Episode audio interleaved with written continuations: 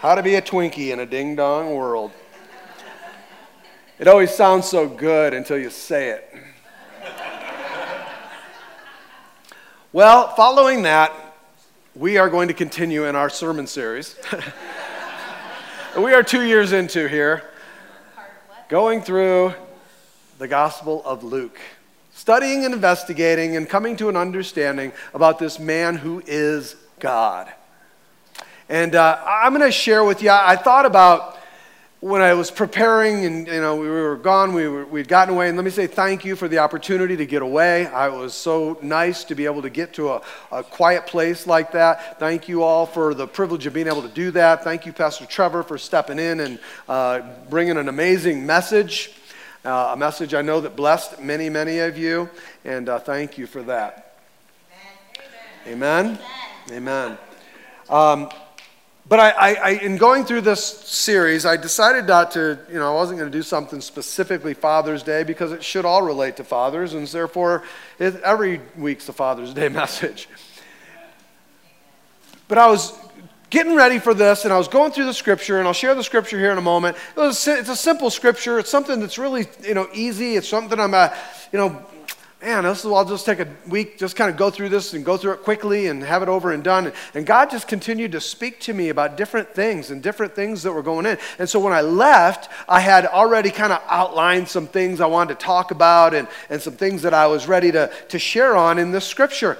And uh, the we, were, we left on Sunday afternoon. Well, that Saturday, somebody had, had, was reading this thing and somebody had mentioned a book, and I thought, oh, you know what, that sounds good. I had like three books I was going to take with me and, uh, and I had decided I was going to just download this book. I didn't have time to get the book, so I thought I'll just download it, and um, if I get a chance, I'll do it. And, I, and, it just kept piquing my interest, and, and so we were there, and, and we were at the cabin, and, and where we always go, and uh, I pulled out my iPad and I opened up the, um, that book, and I thought I'm just going to read the introduction.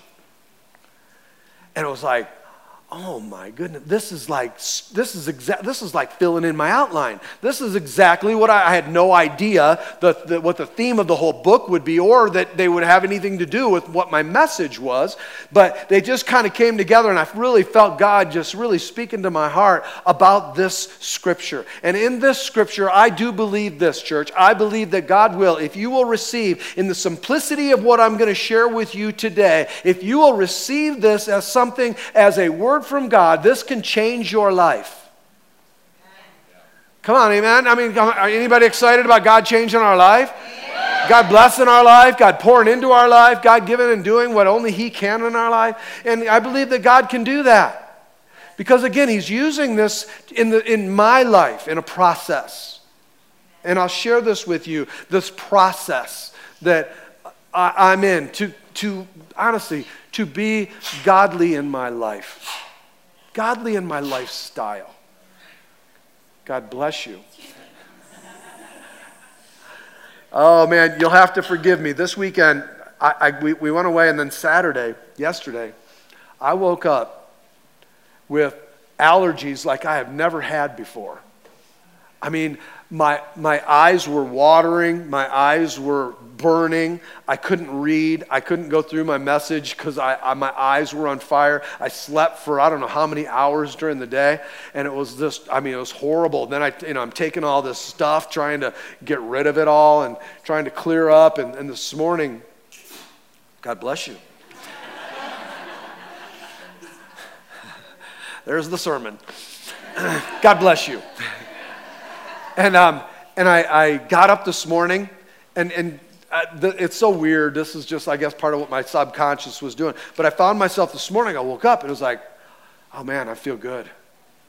I feel, I, you know what, I'm not sneezing, my eyes aren't, I felt good. And I found myself kind of walking around like this. And I thought, after a little bit, I thought, what am I doing? And I realized, you know, you remember, you know what it's like when you sprain your ankle, and all of a sudden you get up and your ankle's feeling better? Just walk real careful. Well, I was walking around this morning being really careful not to suck in any pollen. I was just moving real. Anyway, because it was miserable. And there's nothing more miserable for, especially for a pastor, than to have to sit in the pulpit with allergies going on. And you guys listening to me you know, all the snuffing and the snu- and, and, and sneezing all over everything, and, and then having to blow my nose and you having to listen to it on the microphone. Not knowing if I got it all out of my mustache or not. It's like a, a pastor nightmare. Oh, come on, you know it's gross, but it's true. You're all looking at me. Somebody tell him.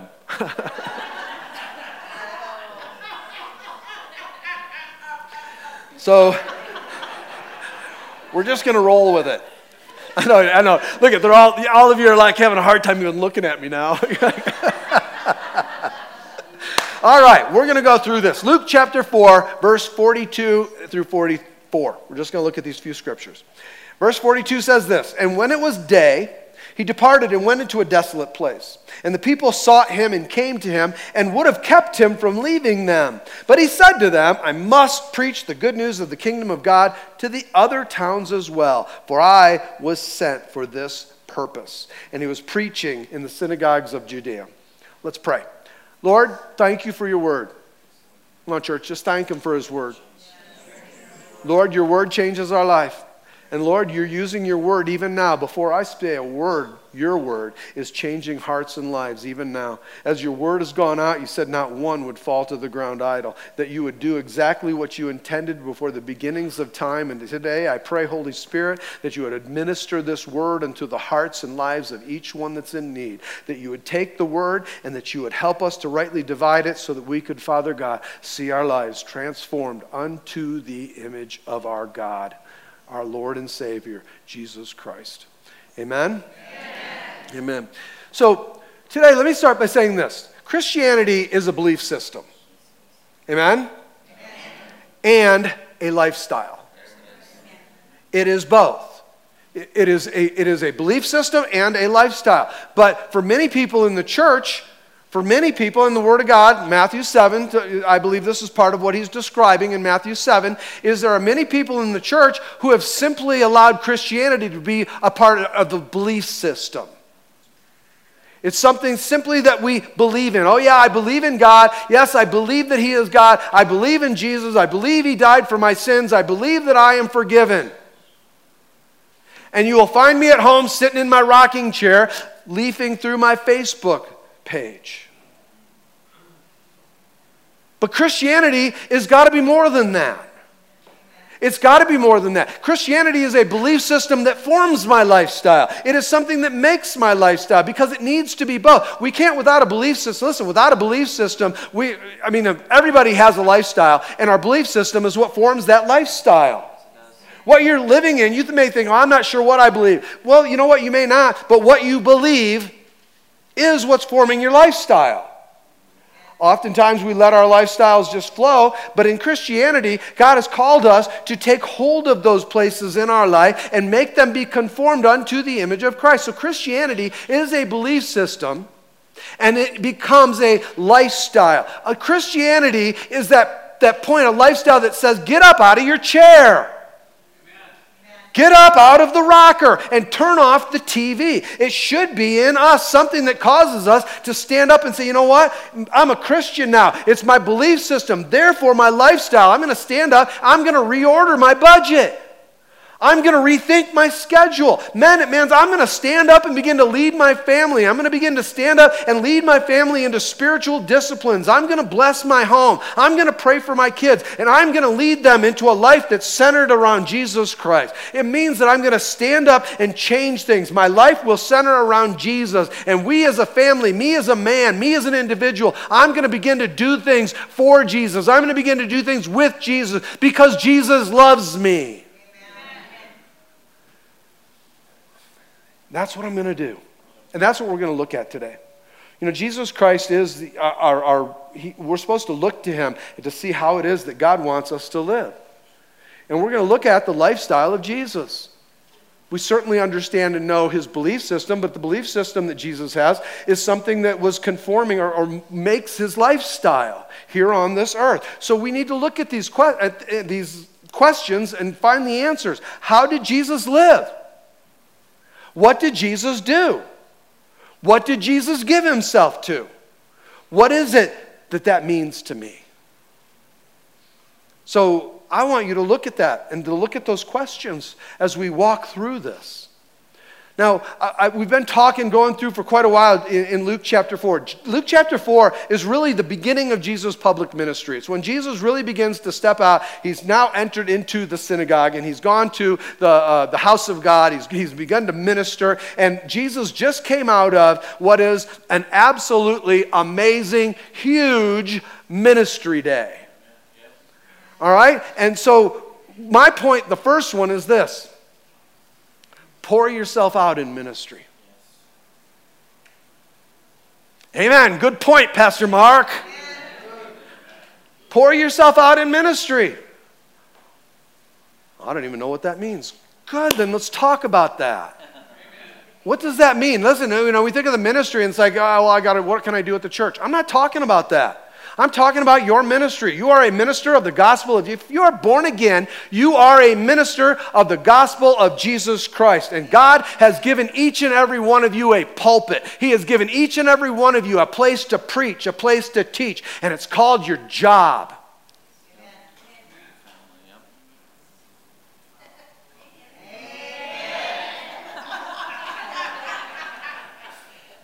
I know. Well, my job won't let me talk about things like that. Hey, the, the Jews, the Pharisees, the Sadducees, they didn't want Jesus to talk about it either. I can tell this is going to be a rough day, huh? Listen, this is the truth. We live in a world. Sometimes, you know, people think, oh, we, you know, we start looking at the gospel and oh, we're going to go backwards. Well, what do you want to do? You want to keep going forward? We're headed towards the days of Noah. Things aren't getting better. Listen, just because it's called progressivism, it doesn't mean we're progressing. We are in a place of steady decline, coming towards what will be the end time. All right? And, and so we are in this dead, dark, decaying world. And everything in this world, church, everything in this world will encourage you. And it will encourage you to worship. It will encourage you to adore. It will encourage you to idolize. It will encourage you to serve. It will encourage you to love yourself. All about you. You know, every, and I believe that most people, except for you guys are the exception, okay? Most people except for you. I believe most people get up and have church every morning. They get up and they go to the mirror and they look at the God in the mirror and they say, What can I do to serve you today? What can I do to make sure that you, God, get everything that you want today?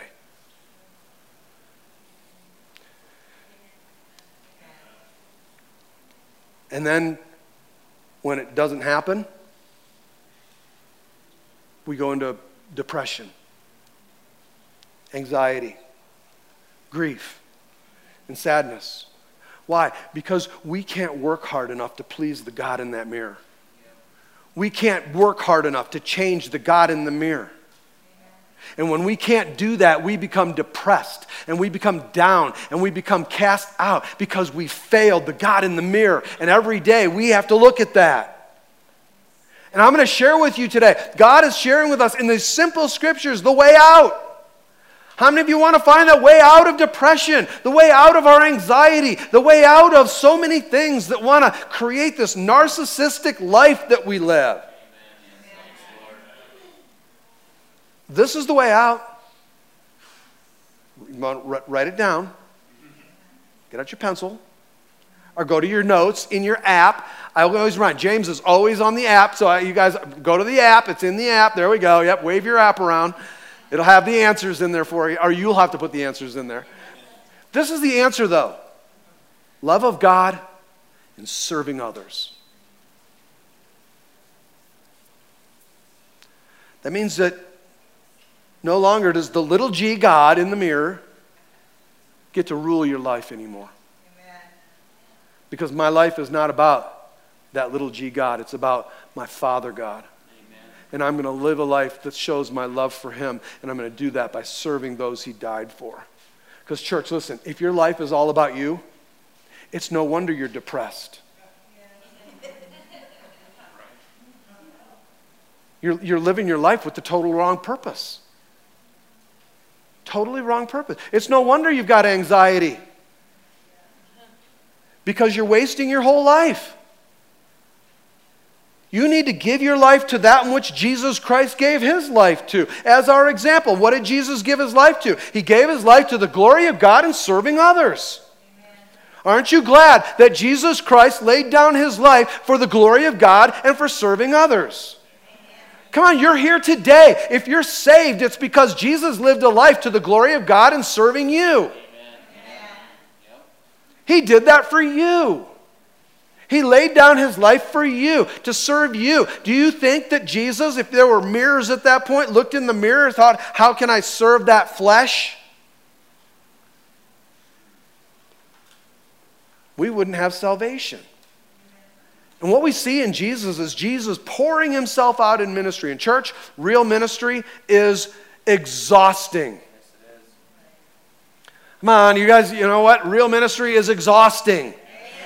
Look at what Jesus in, in, is going through here in Luke chapter 4, just in that part. He's gone to Nazareth and he's preached and he's taught, there, and then the people didn't like what he was preaching and teaching, and they drug him out and they wanted to throw him off the cliff. They wanted to kill him. It's exhausting trying to be killed. Okay, that will just take the life out of you. And so Jesus, he's, he's, he gets out of that and he goes to Capernaum and he's in Capernaum and he's teaching and he's preaching in the synagogues. And, he, and he, let me tell you, that alone is exhausting. I, I, don't know. I don't know whether these things are true. I've just read it so many times that I've said it, you know. But they say, they say that preaching an hour. So I'm going to do my best to give you your money's worth today. They say that preaching an hour is the equivalent of a typical eight hour day at a typical job. So it's exhausting. I mean, I'll tell you, if you use, put any kind of oomph into it, man, it sucks the life out of you. I go home, I go home on, on Sundays and man, I am just exhausted. And I, I don't know, you know, if it's because this is true or I'm just a wimp, but it's exhausting and it's work. And so Jesus preaches. And again, before I go on, let me say this your ministry will exhaust you. And if you're not being exhausted by your ministry, you are probably not ministering. Uh oh. Come on, guys, stay with me here. We got to, listen, preaching, ministering the gospel, you've got a call on your life. God has given you a pulpit, it will exhaust you. And if that's, and, and, and again, in your family, you minister to your family, it will exhaust you. They will exhaust you. If we're ministering, there should be questions, there should be things that are going on. It will exhaust you. Well, Jesus is preaching and he's teaching, and if that's not exhausting enough, he's got now all these people that are coming, and now they're starting to ask him questions. Well, why? Well, what about this? Well, what about that? And these people are coming and they've got prayer requests and they've got needs in their life. They've got issues that are going on in their life. Some of them are really difficult issues and they all want to get close and they all want to come to Jesus. They all want to talk to Jesus. So, Jesus, being the absolute best pastor, he's, he's there and he's talking to them. He's ministering to them. He's out there meeting the people, talking to the people. He's praying for them. He's encouraging these people. He's given his life, he's going to give his life for them and he's there to serve them. And that's what he's doing doing. And then all of a sudden, in the crowd, this demonized guy rises up. Well, let me tell you, that's exhausting. When the demons show up, it's exhausting. It's difficult dealing with that demonic kind of outburst, that demonic kind of uh, uh, uh, possession of, in people, that, that just that just that demonic oppression, the presence. It's a big deal and it, it is exhausting. But this is what Jesus does. And so Jesus, he in this moment, he casts the demon out. Well, church, that's exhausting. But then what happens? Can you imagine what it was like in church when Jesus in church casts the demon out? More people wanting to ask more questions. We got to find out about this. And so now more people are coming around Jesus and they're asking Jesus all of these questions because this was a public event. And so these people are coming around. And so what it says is that to get a little bit of a break, I'm sure that they were tired, exhausted, and to get a little bit of a break, they're going to go to Peter's house. And so they go to Peter's house, probably because, you know, it was after church and it was lunchtime. Let's go get something to eat and get a little bit of downtime. And they go into Peter's house, and do they get that? No, they don't.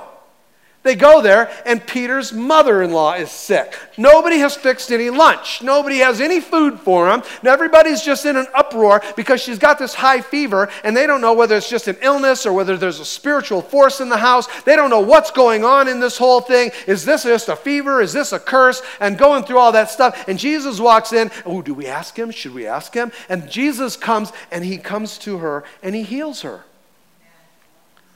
Now, again, it makes it sound so simple in Scripture, but this is exhausting to the flesh. And so he goes through this, and then the word gets out. Hey, this guy, he preaches, he teaches like no one we've ever heard. He casts out demons and they go. He heals the sick. Doesn't even charge a copay. All of a sudden, everybody and their brother's coming now. I mean, the word has got out. Now Peter's house is just totally, I mean, surrounded with people that are coming. And they'd be like, I, we, we got a need. I need help. I, I need this and I need that. And, and I'm sick and I've got bunions. Can you help me? all these different things and all these different places. Hey, she's got a demon. No, he's got a demon. No, she's got a demon. He, no, he's got a demon. Imagine all the couples that were coming. Fix this guy, will you? Fix her. Help! Jesus, we need you. Amen. And, and again, he doesn't even have time for a nap. I mean, this is after Sabbath time. This is nap time. He doesn't even get a nap. Everybody's coming, everybody's pulling on him, everybody has a need, and it's exhausting. And then the things that were being brought. Let me tell you, church, and I'm, I'm going to share some things with you today because I, I want to be able to be open and be vulnerable, not condemning or anything like that. So don't, if you take that in a, anything that I say in a condemning way, you've taken it out of the context of my heart. I love you, and God has privileged me with the privilege of being your pastor, of being a shepherd in your life, of being somebody that's here to help in a time of need, somebody that you can call upon when you need something. And it is my privilege to be that. But you have no idea how devastating it can be to walk through things that some of people are walking through. Some of the hurts and some of the pains and some of the things that people are going through, some of the hurts and pains that you're going through are absolutely overwhelming. And, and you have no idea what I, as pastor, deal with. You know, idea the, the weight of that, the burden of some of that. People that will come and just absolutely, and I love this, this part. People will out, come and absolutely pour their heart out. People will talk to me about things that they've never talked to anybody about. Share their heart, share their burdens, and deal with things. But, church, you have no idea how heavy that can be to carry those burdens at times. I'm going to share with you some things, some real life things that people have said. And I want to say this this is nobody, I, I, I'm not using a single example from anybody here in the church. Okay, these are things that, that were said to me either back in the ministry where I was before, people at altar calls that had said things before, counseling at the jail, counseling in different places, but just some of the things that people have gone through and shared, things that people are actually going through. Some of it may sound familiar to some of you. I, am saying this because I don't want anybody to think I'm sharing your dirty laundry in, in public. So this has nothing to do with anybody here. Amen? Amen? But I have had to deal with and I have to live with some of these things that are said. I had one young lady come and tell me how she, as a little girl, had been repeatedly raped over a long period of her life repeatedly raped. And then as she started to open up, she said, embarrassed, she said, it was by my dad. And then she went on to tell me how her dad then invited his friends to have their way. How does a little girl live with that? How does somebody who cares for that little girl deal with that? I've had people that have come and told me about terrible cases of molestation. I've had people that have come to me and told me how they committed molestation. I've had people come and tell me about the serious kind of abuse that they've had to deal with at the hands of people that they shouldn't. I've had people that have come and told me how they were addicted to child pornography. What do you do with that? I had a guy at an altar call come and say, Listen, my wife's in the bathroom. I have a girlfriend, she doesn't know it. What do I do? A newly converted guy that gave his heart to Jesus came up at one point and said, Listen, I don't know what to do. I just gave my heart to Christ and I'm in a gay relationship and my gay boyfriend doesn't want anything to do with Jesus. What do I do? I, I cheated on my wife and now my girlfriend's pregnant. I have STDs and my fiance doesn't know. Should I tell her?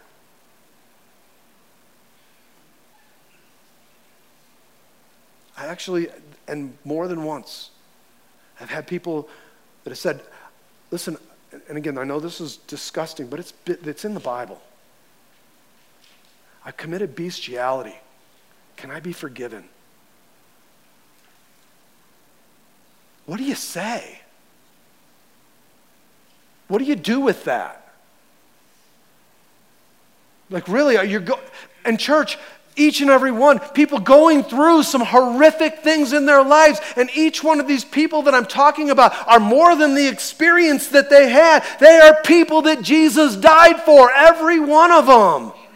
How do you minister to that? How do you sleep after trying to deal with that? It's like, okay, you know, no big deal. Okay, let's deal with this and let's pray about that and let's go on with this. And let me then go home because I got to prepare for my sermon because the church wants my best sermon every week. So I got to go home and I got to get myself ready for the sermon. Then I'm going to go preach, and then it's going to create more questions and more needs and more things in people's lives. And they'll come and they'll begin to talk to me about these things and share things that I honestly, at times, they need to share, but I don't always want to know.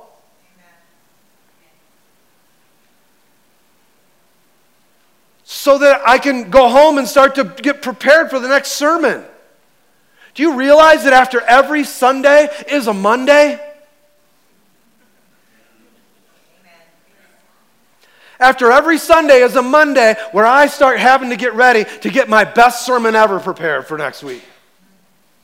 And in the midst of it all, there's all of these things. It's like, seriously, I was just, it's like, I, at times it's like, you know what? I'm just going to tell Jesus hi for you because at this rate, with all this going on, I don't know how soon I'm going to be meeting him. Because there's times it feels like it's sooner than later. And, I, and church, listen, that's ministry. That's ministry. And each and every one of you are called to minister. You're called to minister the gospel of Jesus Christ, to bring the life of God, the hope of God, the will of God to a broken world that's filled with that kind of devastation. Because the sad reality, church, is this that there are many of you sitting in this place today that on the outside you're sitting there calm and collected, that on the inside you're being torn apart because you relate way too closely to what I just said.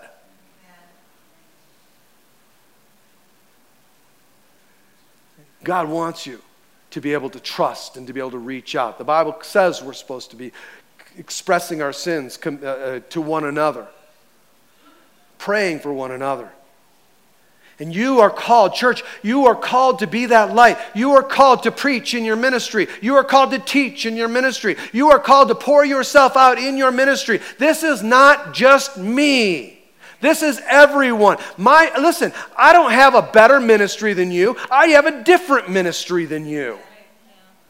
This is just the ministry that God has called me to. You're in the ministry that God has called you to, and He's called you to preach, He's called you to teach, He's called you to reach out. Why? Because that's what Jesus did. Listen, our life is to be all to the glory of God and serving others.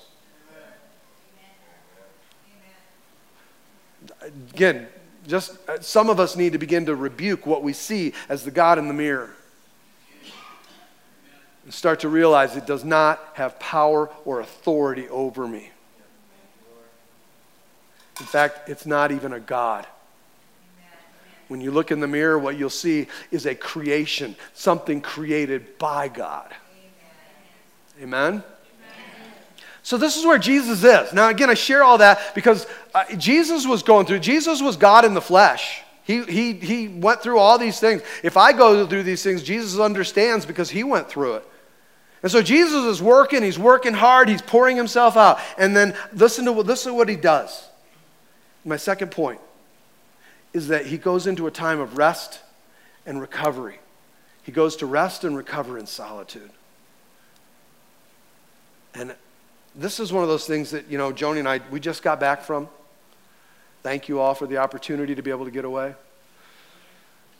Um, I, I'm not going to be apologetic about that about getting away. In fact, I'll tell you right now, um, at, because I'm taking the sermon that I'm sharing with you to heart and have been making changes, but I'm continually going to be making changes in my life because I want to be more aligned with what Jesus and who Jesus is. And, church, I want you to have a better version of Mark.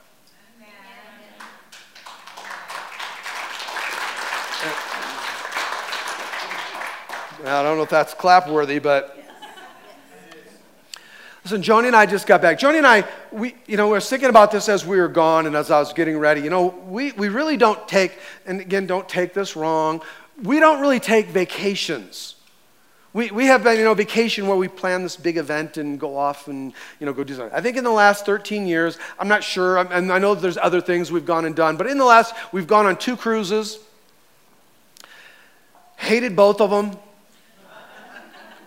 Thought, first one we thought was a fluke because everybody raves about these cruises. And so we went on another one and, and, and we got a, a, a room with a balcony. You know, this little tiny balcony with these really uncomfortable chairs. And we spent more time out there on that little uncomfortable balcony than anywhere else, going, I, I, there's nowhere else I want to go. Well, this is kind of dumb. Why go someplace to sit alone in solitude and recover in an uncomfortable place? Because they don't make the rooms for being in. Well, we don't go away to vacation like that. We go for rest. We go to recover in solitude. That's, all, that's what I want. That's what we need. And so do you. You do. Each one of you, we need this, and I need to try. I have to be better at this. I try to put this into my schedule on a weekly basis where I get some time where I can just set it apart in solitude, a time to just be still, a time to just go apart and not have anybody around. And I think that it's biblical for us. Jesus in verse 42, he says, And when it was day, he departed and went where? To a desolate place. He gets up early and he goes out when everybody else is asleep and he leaves everybody behind. He's like, I'm gone. I'm out of here. I got to go somewhere else. And I'm sure the people were like, well, how rude. Now he's got this big mega ministry and nobody can get a hold of him anymore. He's become so inaccessible. I, thought about that because, you know, with, with the iPhones and the apps and all that. I mean, can you imagine in that day? They'd all be downloading their Where's Jesus app, trying to track him down and find him and where is he? But Jesus is like, I got to get out of here. I got to get a break. I need to go somewhere else. And, church, listen, it's not because he doesn't love people, it is because he does love people. It isn't because he doesn't care about their needs and their problems. It's because he does care about their needs and their problems. It's not because he doesn't deem their needs real. He knows they're real and he knows they need something more. He knows they need that. They need him to be filled up. He needs to know what his purpose is, he needs to know what he's doing. Because listen, Jesus, he's, he's God, fully God, but he's fully man. When he was here on this earth, he could only be one place at a time. So there was times when Jesus had to go, hopefully be alone, and find the bathroom. I mean, come on, right? There had to be times when Jesus would at some point set himself apart to get something to eat. And there had to be times when Jesus knew the need to set himself apart so that he could find some rest. A time to rest. So, ministry, what Jesus did, he pours himself out. He pours his life out in, in ministry, in the ministry that he's in. And he pours himself out until what? Until his tank is empty. And when his tank is empty, what does he do? He goes to the Father to get it filled up. You know what? There's just way too many Christians today running on empty running on empty, just running on sheer will, running on sheer flesh, running on what we can run on. And you know what? It's not enough. We don't have it within us to do it. It creates in us nothing more than a sense of failure. Jesus goes to spend time in rest and, and recover in solitude. And I will say this you have no business enjoying restful solitude until you've poured yourself out in ministry. Okay, and again, I, you know I'm not talking about just standing in a pulpit or ministering to the children in kids' church. I'm talking about the ministry that God has right where you are in whatever place He has put you. Because God put you there to minister. That job is not for your provision, it's for your ministry. God says He owns the cattle on a thousand hills. I mean, He can do whatever He wants to bring your provision. He's called you to be a minister of the gospel of Jesus Christ. And until we're pouring ourselves out, how can we really take part in a gift, the gift that God has given for those who pour themselves out in ministry? That's the way it works. Now, again, let me just define a little bit about solitude because we can get confused in that. There are some of you who are thinking, oh man, I am so godly. I'm filled with solitude. But we have to understand what solitude is. Solitude, and I'm going to describe it this way solitude is fasting. Now, when you fast food, you don't fast food because you don't like it. You don't fast food because you don't care about it. You fast food because you want to make a stand in your life that I want the food that God has more than I want the food that I can eat. Yes, I want, this is, I, I, I love food. And I will fast food because there's points and times when I need from God more than I need the food that this flesh craves. And so, so, this time of solitude is when we make this decision to fast people. Not because we don't like them, not because they make us sick, not because we're sick and tired of them. No, we, we, honestly, that's the feeling that comes when you're not spending time in solitude. And you're just running on empty to the point where you hate everybody, can't stand everybody. They're all just jerks. You hate the church, and, and oftentimes you hate the church because you're out of balance. You haven't put into yourself anything, and you're running on empty and wondering what's wrong with everyone else. Maybe it's not everybody else. Maybe, maybe everyone else isn't the jerk. Fasting people. It's taking time. It's fasting the crowds. It's saying, Lord, I love these people. I love those you've given me to serve. I love those that are around me. And I love them so much that I am going to put them aside and I'm going to go to you because, Lord, they need a word. They need a word from you. And you put me in their lives. You put me around them. You've put me in that place. You put me in that job so that I would go to you and I'd get a word from you because those people need a word from you. They don't need an empty mark. They need a filled up mark. And the only way Mark Mark's going to get filled up is by going to God the Father and spending some time in rest and solitude and getting that refilling so that you all can have a word from God. You should be sick of a word from Mark.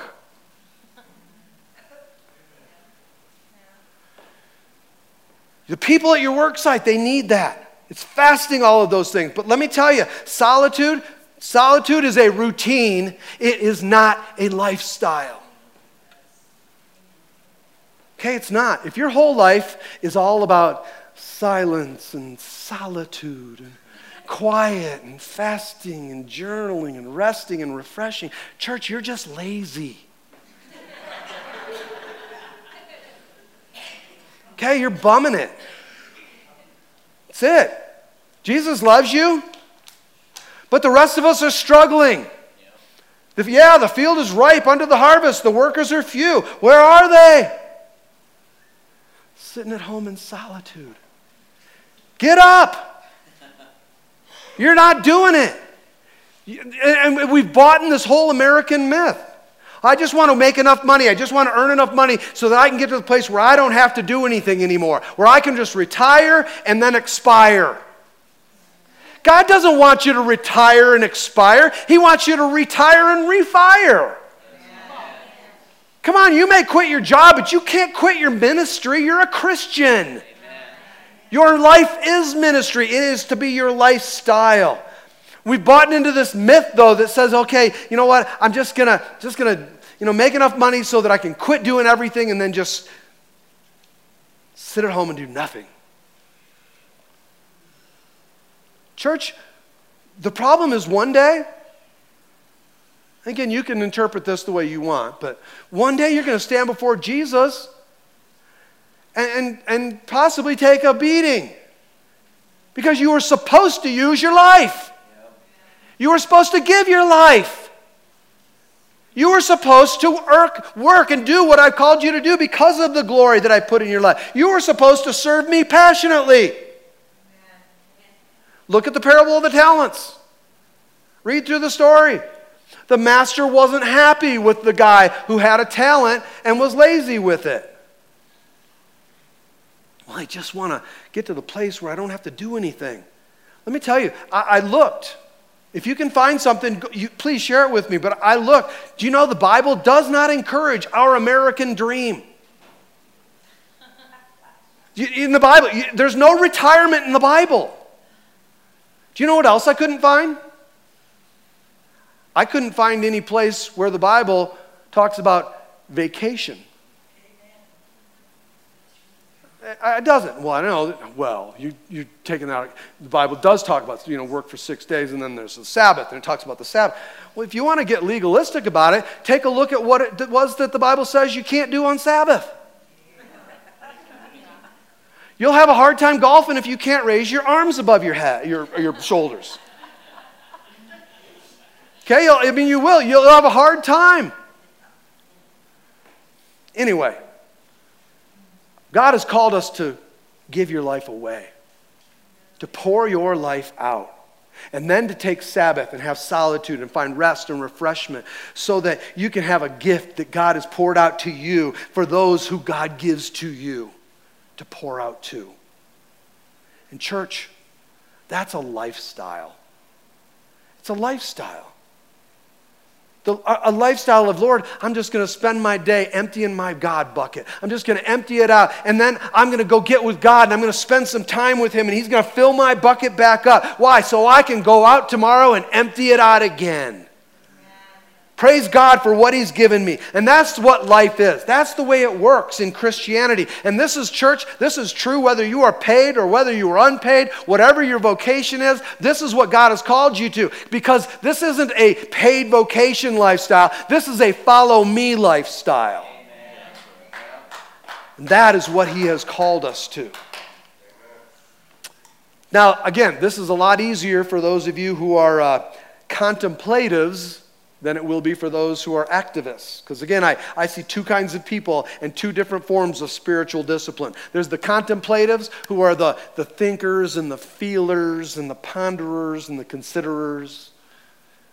And then there is the activists. The contemplatives are those who, that silence and solitude, you, you know, you're, if you're a contemplative, you're like, oh, I love that. That is so wonderful. That times of prayer and fasting and journaling and all those things. I love that. And if you're an activist, you're like, what? Are you kidding? Because you are a do, do, do, do, doer. Contemplative lives in their heart and they live in their mind. The activist lives in their hands and their feet. Get it done. Come on, people, let's go. Let's get going. We got things to do. We got people to save. There's people that are dying and going to hell. Don't you guys care? Come on. We got to get out there. We got to move. There's evangelism. We got to go on a missions trip. We got to be out there putting a roof on. You know, the, the difference is that the activist is the activist is go, go, go, go, go, and they don't take the time to fill up. So the activist is the guy who's out there working on the widow's roof and he's mad at the widow because she fixes the wrong thing for lunch. Because he's empty. He's empty because he's go, go, go, go, go. Because if you're an activist, being a contemplative is really hard. Amen. Wait a minute. There's people to see. I got to do this. I got to go there. I got to help this. I got to help that one. People are going to hell. Don't you care? There's work to be done. But if you're one of those activists, you got to know this that you need to like Jesus. You got to say, no, no, no. I got to go get my bucket full. I got to go get refilled. Otherwise, I am not going to be any good to that widow that God's called me to minister to. I'm going to be mad. I'm going to be short. I'm going to be disappointed because it didn't go my way. She didn't pat me on the back the way I thought that she should. Pastor didn't announce it. Look, in church, those times, you got to schedule it. You got to make it happen. You got to plan it. You got to see it as important. You got to protect it. Why do you think it's so hard to find those times to do that? Why does the enemy want to take those times away? Because he knows how important it is. So if you're a do, do, do, do, do, do, do, let me tell you what will happen. You're going to burn out. You're going to burn out and find yourself in a place of depression. How can I be in depression? I'm a Christian because you're burned out. You haven't taken the opportunity to fill yourself back up. And you're running on empty all the time. You're sucking fumes. And your life is getting all the crud, the residue that's coming from the bottom of the tank. And, church, at some point, you will get sick and tired of living from the bottom of the tank. You got to schedule it, you got to make it happen, or you're going to burn out. And when you're burned out, you'll find you're always frustrated. Always frustrated with those people. I'm always anxious, and, and you'll find that you're ineffective. And you literally have got to block that time out. Go to the mountain, turn off your laptop, turn, here's one, turn off your cell phone. Get a break. Go spend some time with Jesus and pray, specifically setting your time apart. Going out and getting your bucket refilled, getting your Bible open, sending some time in worship, some time in praise, some time just, just you and Jesus. Amen. And those of you contemplatives, you do that way too much. You, you do. You do that way too much. You're always thinking about what should be done. You, know, it's wild. It's the contemplatives always come and tell me what the church should be doing.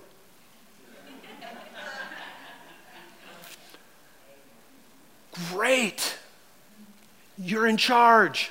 Oh, no, no, no, no, no, no. I wasn't, I'm not, uh, not never mind. No, no, because contemplatives are in their mind. No, I'm the idea person. I come up with all the ideas, all the things that I think about that you could do. They're the ones that writing the really nice blogs about everything that the church should be, everything the church should be doing, and how they declare that out there on Instaville. That that's what everybody out there should be doing. Oh, they're not doing it. Let me add a scripture to it. But not doing anything. You contemplatives, you got to get up and put your book down. Get up and get out there. Faith without deeds is dead. You got to get up. Listen, you, those things that I explained to you, you heard that. You felt the emotion of those people that have opened up their hearts to me. You felt some of that. But let me tell you, that I mean, it's like the, me sharing that with you. The difference is like you watching a fire on TV compared to being in front of a fire outside. The difference between what I shared with you and me experiencing that. Listen, you can't experience that in a book. You need to get out of your book and get involved in people's lives. Begin to reach out and begin to help them. Begin to go out there into this world because you'll never see a lost, dying, hurting, decaying world from your book. Get up, get out. It's time, it's time to exchange the book for some boots. It's time to get out and get to work. It's time to get out of the bleachers and at least get on the sidelines. Begin to do something in the ministry that God has called you to because He's called you to participate. He's called you to be a part of the game. He's called you to get in. And that's the way that it works. You go to action, you empty yourself out, and then you take a time to replenish yourself. Why? So you can go back into action. I mean, we've emptied ourselves out. Many people, we've emptied ourselves out, emptied ourselves out, and we go into this time and we get replenished and we find that, oh, that's so good. I don't ever want to go through that again.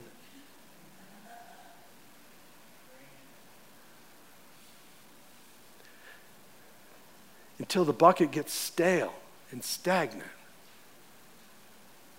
loses its value. God didn't make it for you to hoard it. He, gave, made, he did the, that fills your bucket so you can pour it out. Contemplatives are spending too much time doing the resting, the chilling, the not doing those things. It's too much, don't take this wrong, too much Jesus time. Jesus' time is supposed to be to encourage us to go out there and do the works that He's called us to do. And you activists are doing the works and you're not spending time with Jesus. And so the activists, eh, the, the, typical activist, which again, many, many churches are run by activists because that's how things get done. But your typical activist isn't taking time to go to Jesus, and therefore they're people pleasing. They're just trying to do what everybody says, what everybody wants, what everybody thinks they should do. Aren't you glad Jesus didn't give in to that? I'm going to minister that next week and talk to you about that. But if you're an activist, you got to schedule it. You got to get this in. And this is different than isolation, church. Let me just say this. Some of you think I'm in good shape because I spend so much time alone. Isolation is different than solitude. Solitude is a good thing, isolation is a bad thing. Let me just share with you this difference. And this, this is what I, am saying, all this stuff I was talking about in the book uh, that I was reading. It said this Solitude is a chosen separation for the refining of your soul. Amen? Amen? So, solitude is a chosen separation for the refining of your soul. Isolation is what you crave when you neglect solitude. Amen? Amen? Isolation's where, you know, I don't, if you're single, I don't want a roommate. I don't want anybody else in my life. I don't want anybody to know my business. If you're married, it's like, I don't want to have those heart to heart conversations. I don't want to open up with my family. I don't want to open up with people. And I don't want to go to life group. And I don't want to be a part of a life group. I don't want to be a member of the church. I just want to attend the church. I just want to walk in and walk out and not have to worry about anything. I don't want anybody in my business. That's isolation. And that equals danger. Solitude is different. Solitude is this solitude is you're in your life group and you're in your church and you're serving and you're helping and you're doing your job. You're going to work. You're going to school. You're pouring out your life. You're sharing your life. And then occasionally you take the time to withdraw and you pull away so that you can enjoy the other disciplines rest, prayer, Bible study, worshiping, journaling, making yourself enjoy the contemplative side of things. And then quickly, I'll go through these three things that will kill solitude. Now, again, don't take offense to any of these things, but these are things that if we will allow them to, they will destroy your solitude.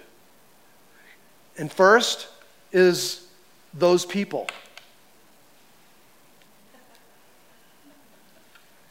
Those people. Jesus had those people. Does that mean Jesus doesn't love those people? No, there's nobody that Jesus doesn't love. Luke just told us about that. The crowds came to Jesus. Jesus needed some time of solitude. What did the crowds do? They kept following him. They sent, I mean, it was like they were sending out search parties. Go find Jesus. Go find where he is. Where's Jesus? They wouldn't leave him alone. They had just had to be with him. They were those people.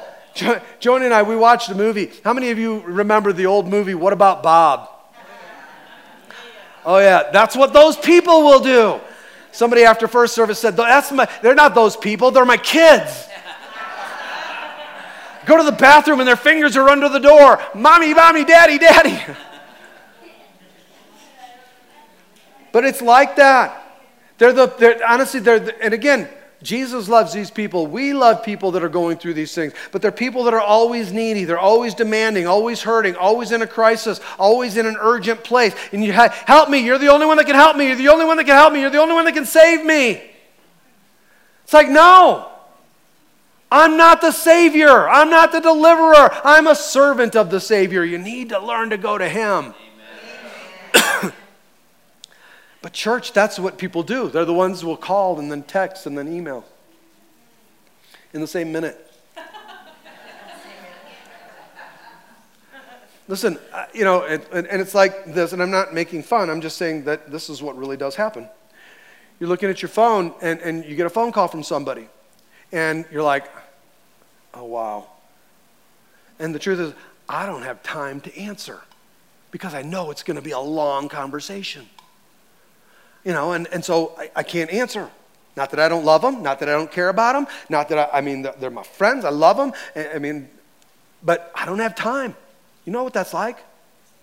And so I let it go to voicemail. And then there's a voicemail. 10 seconds later, beep, beep, text message. Did you get my voicemail? 30 seconds later, beep, beep, email. Did you get my text message about the voicemail? Only to look up and see him pulling up in front.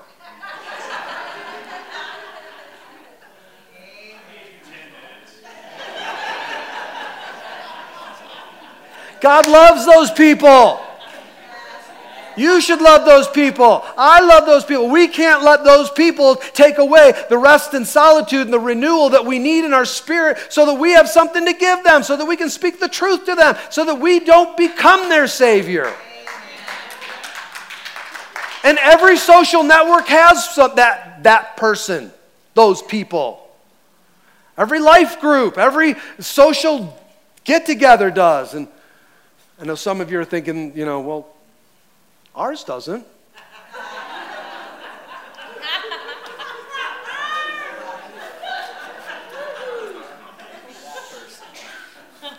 Sorry to tell you, you're probably that person. It's teasing. Two, real quick, not planning it.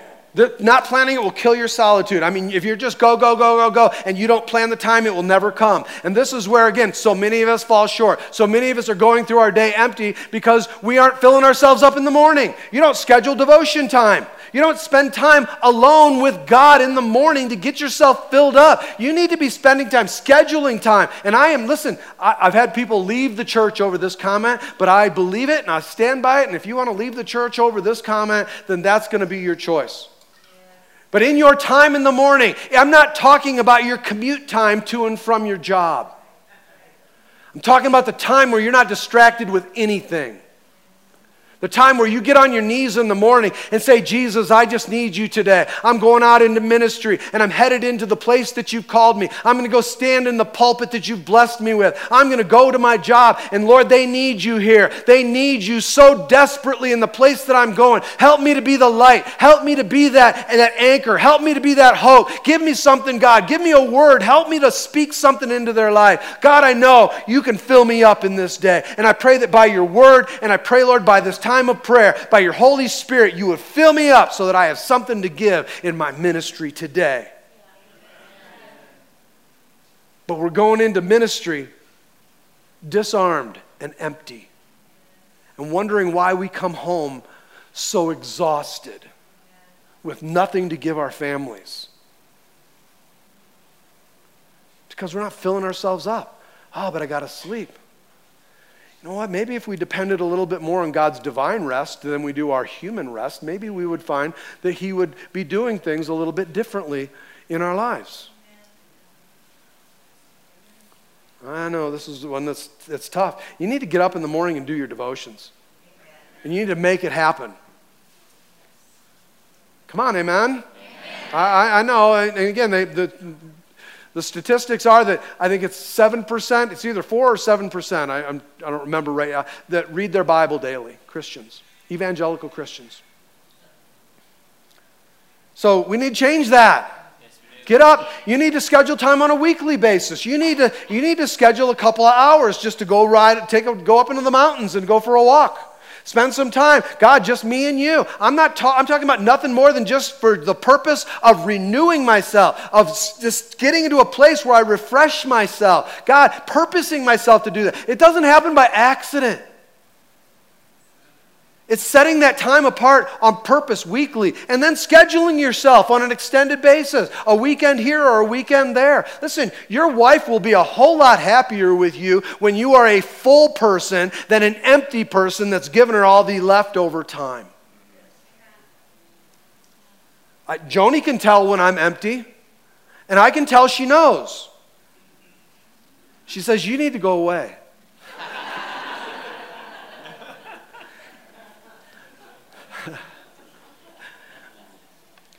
But we got to schedule it, make it happen. You need to do that, mark it out. And I know, I, listen, I'm not overlooking the fact that you got jobs and you got things you do and you've got a life group and you've got a ministry that you're involved in and you've got things that are happening. You're married and you got kids and you're serving and you're, you're trying to take care of that. And, and, it's, and it's Little League season and, and soccer season is coming and all these things that are happening in my life. Listen, unless you stop and say, I got to take some time on this day, I got to take some time here, and I'm going to schedule this time. I got to take a half day, I got to take a day, I got to take a couple hours, and I got to get away. I got to get some Jesus time. I got to go to the mountains. I got to go up there, not for the purpose of anything else, but I need you, Jesus. I need you to refill my bucket. I need you to come minister to my heart. If you don't do that, it will never happen. I'm telling you, this will change your life or not, depending on what you do with it. And the last thing is this technology. Technology will tear apart your solitude. It will absolutely kill solitude. You know, you could go the rest of your life and through technology never be alone. I, mean, do you know, do you realize this? That you are, we are no longer, any longer, I mean, we're not you could go the rest of your life and never be bored. You, I mean, we, we, drive, we drive down the street and we used to try to run the yellow light. Now people are trying to stop at the yellow light so I can check my phone. I mean, that's what we do. It's just, we just check our phone. We go do this, we go do that. And, I mean, we just looking at all these things and then the light changes and we do that. And a lot of people, it doesn't really matter that you're driving or not uh uh-uh, uh you know what? This drive is boring. Let me watch some YouTube.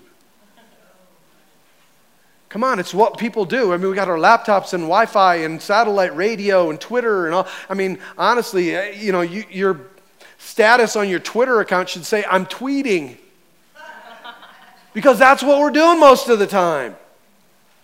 Spending time. Who's commented? Who's liked? Who's who? Where do I got? Whose notifications are coming up? All these things we're going. You realize that we go through life. We're never bored anymore. We, we never give time for God to speak to us. We're so inundated with technology. We don't. You know what we don't do anymore? We don't daydream because we don't have to. And so in our lives, we can be connected plugged in, communicating with others constantly to the neglect of God. You can go the rest of your life. This is not a challenge. You could go the rest of your life without hearing the voice of God because there's too much noise. You could go the rest of your life without talking to God because you're so busy talking to everybody else. So turn off your phone. It's a novel idea, but turn off your phone, shut down the technology, go somewhere and be alone with God. Calling out to Him, asking Him, fill me up, Lord. Taking time to read your Bible, taking the time to repent. How about that? Just taking some time to spend in repentance. Journaling, writing down, worshiping. How about this? Go for a walk. But go for a walk with the intention that I'm going to go out and I'm just going to enjoy God's creation. Amen. I just want to enjoy you, Lord. I just want to spend some time with you. I'm going to go for a walk so I can have some alone time with you, Father. And you know what? You will never do this without discipline. So, two reasons why we should do this. One is Jesus did it. And two, church, you will die without it. You will spiritually die. Some of you are just walking dead. You spiritually died because you haven't renewed yourself, haven't renewed yourself, haven't filled yourself up, haven't filled yourself up. And I don't know what can motivate you more than that. Church, pour yourself out in ministry. Pour your life out in what Jesus died for you to pour yourself out in. And use him as the example. He poured himself out, and he did it to the glory of God and to the good of others. And when, at, and when your bucket is empty, pull back and get a break. Take a break. Get alone. And I'll be honest with you, and, I, am going to wrap this up. I know I've taken a long time. That's what you get the week after I've been gone. But I want to share this with you because I was not very good at that. In fact, I'm still not very good at this. I'm trying to get better and better and better. But in my life, I had gotten to a point over the last few years here where stress had overrun my life. I, I was filled with anxiety. And, you know, it's crazy how stress is something that can eat us up so violently inside while nothing shows on the outside. And I was at this place where I was just completely anxious. Every time I'd, I mean, everything made me anxious. I didn't even want to step up in the pulpit, but I had to. And, and the pressure that I felt and all of that. Standing up here wondering, while I'm preaching, wondering if you all can see my eye fluttering from anxiety because like I felt like I was like this the whole time. And just the stress of all of the things that needed to happen and needed to go on. And honestly, church, I hit a wall just in myself. I don't know if it was noticeable or not in people, but it was certainly noticeable in me. It was noticeable in my health. It was noticeable in my attitude, the desires of my life. I, I mean, everything was changing. I never came so close to wanting to quit the ministry. And I had to make some changes. And I'm still in the process of making some of these changes. I had to learn in my life that I have to, one way or another, purpose myself to find a rhythm of silence. To find a time when I can separate and put things away and separate myself to find some silence so that I can get some God time in my life. To find solitude. And, and I, again, I, I'm getting better at it. But I also found that I had to change my diet. I was eating myself into a coma. You know, I just was just garbage in and therefore garbage out. I had to start exercising because I wanted to be the best I could be because I believe that you deserve the best I can be. And when I can give you the best I can be, I can go and be alone with God and then receive God, and you can then get the best that God can be through me. But I was on this crash course. To, I mean, I, I'd been, I was diagnosed pre diabetic. I was on my way. I, that was the last thing in the world I wanted to do was go into a diabetic place where I had to, you know, start taking medication and doing all that stuff. And I realized that I, I could have something to do with it. But I had to get my God time. And, church, this is what it took. It took for me to realize some of these things from Scripture and to make a lifestyle orientation change. Because whether you know it or all, all of us, you are living in your lifestyle. And whether you've chosen that lifestyle or not chosen that lifestyle, you need to know that you're in that lifestyle because of what you've allowed to happen, what you've allowed to go on, what you've chosen. And, church, that lifestyle is overly consuming. It is overwhelming. It is never ending. It is constantly going, continually demanding. It's always there, and it always wants from us, and it's always there sucking life from us. And the myth that we believe is that, that you know what, this season's going to get better. And it'll be different in this next season. No, it won't. No, it won't. It's a myth. Because, church, what you believe is what is forming your lifestyle. Worship team, come on back up, would you please? So for me, it was years of just go, go, go, go, go, go, go, until I got to this place where inside I felt broken. I, I, I felt completely empty. I, I, I would cry out to God on Sunday morning Lord, forgive me. I haven't taken the time to fill my bucket this week, and here I am going into Sunday, Lord, and I'm empty. I have nothing to give these people that you love. And coming into this place where, God, if you don't show up, this place, I don't know, God, what to do. Because I've got nothing in me to give. And praise God that He loves you more than He wants to discipline me. Because whatever you get is, is, because of Him, not certainly because of me. And because I was just going through the motions of life, I was just trying to make it. And you know what I would have told you? I would have told you, but I did it for Jesus. No, I didn't. I did it for me. I did it for my pride. I did it because I could. I, I, did it because I wanted a pat on the back. I did it because I was selfish. I did it because I was arrogant. I did it proudly.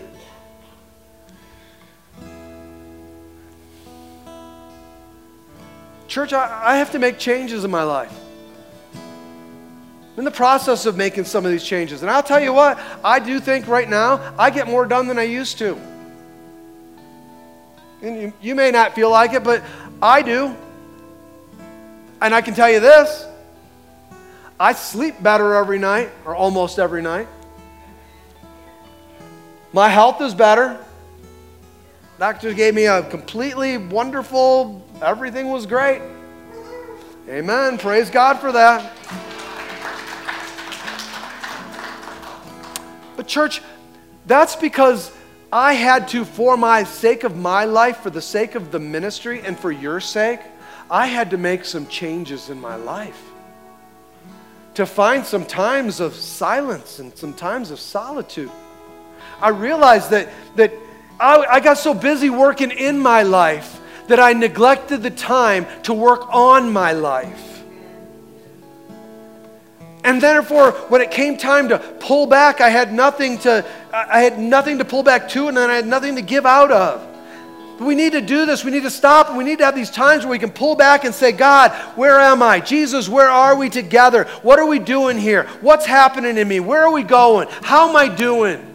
God, fill me up. And listen, oh, I tried that and I didn't hear anything. You, listen, you get, when you go to alone time with God, realize you're probably not going to hear a voice from God speaking, downloading things into your life. I don't get that. I just find that over the course of time, God just gives me and I have here what I need. And God brings a word in a moment. And usually it's not in that time. When I go to spend time in that time of refreshing and solitude and rest, I do that by faith.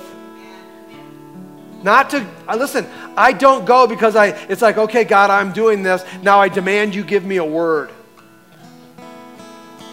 Jesus went to spend time with the Father. That's all I'm doing. If you don't want to talk to me right now, hey, praise God. Your presence is enough for me. And that's what we do. We pull back. And we pull back for this purpose so that I can be filled up to re engage life and re engage my ministry. So it's God working, us allowing God to work in our lives so that we can work on our lives, so that God can pour Himself through our lives, and then we can back up and take the moment like Jesus did in solitude, spending time with Him, so that God can clear our head, so that God can fill our spirit, our bucket can be refilled. Because Christianity, church, Christianity is a belief system. That is our lifestyle. Will you bow your heads and pray with me? Lord, in the name of Jesus, I pray that you'll minister to those today that are hurting, to those today, Lord, that are feeling that place of emptiness. To those that have, Father, been able to relate to what it is we're talking about here. God, I pray that you would minister by your Spirit the great love you have for each one, for each and every one, no matter where we are, no matter what it is. God, you desire to do a work in our house, a work in our lives, a work through us, Lord. I am, and let's declare it today, church, in your spirit. I am a minister of the gospel of Jesus Christ, and God has a purpose and a plan for me. And I'm sick and tired of chasing after my potential. I am going to chase after my purpose. God, you're the one who purposes me. For those who are empty and feeling broken, to those who are caught up in that time right now, Lord, of, of depression and emptiness, I pray that you would fill them up. In fact, I pray, Lord, today that you would minister to them. Minister, Lord, in your grace, your grace.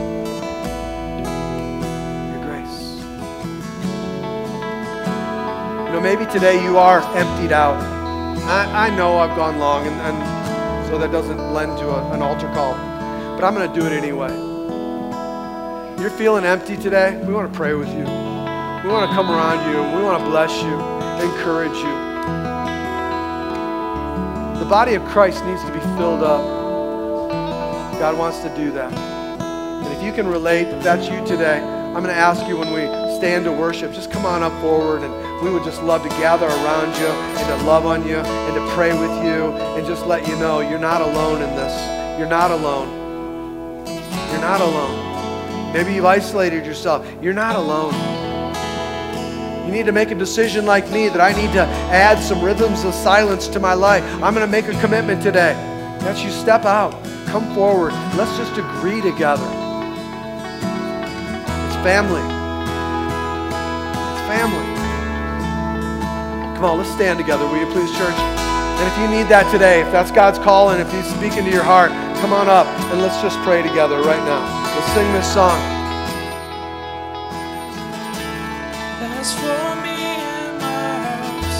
Come on, sing it out.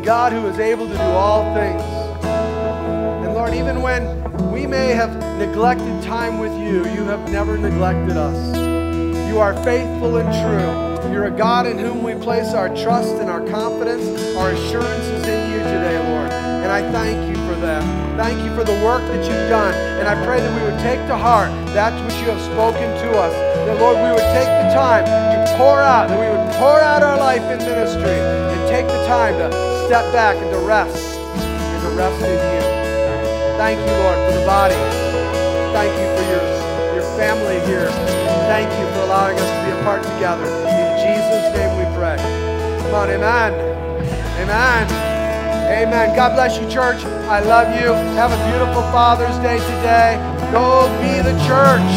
Come on, let's sing this as we go.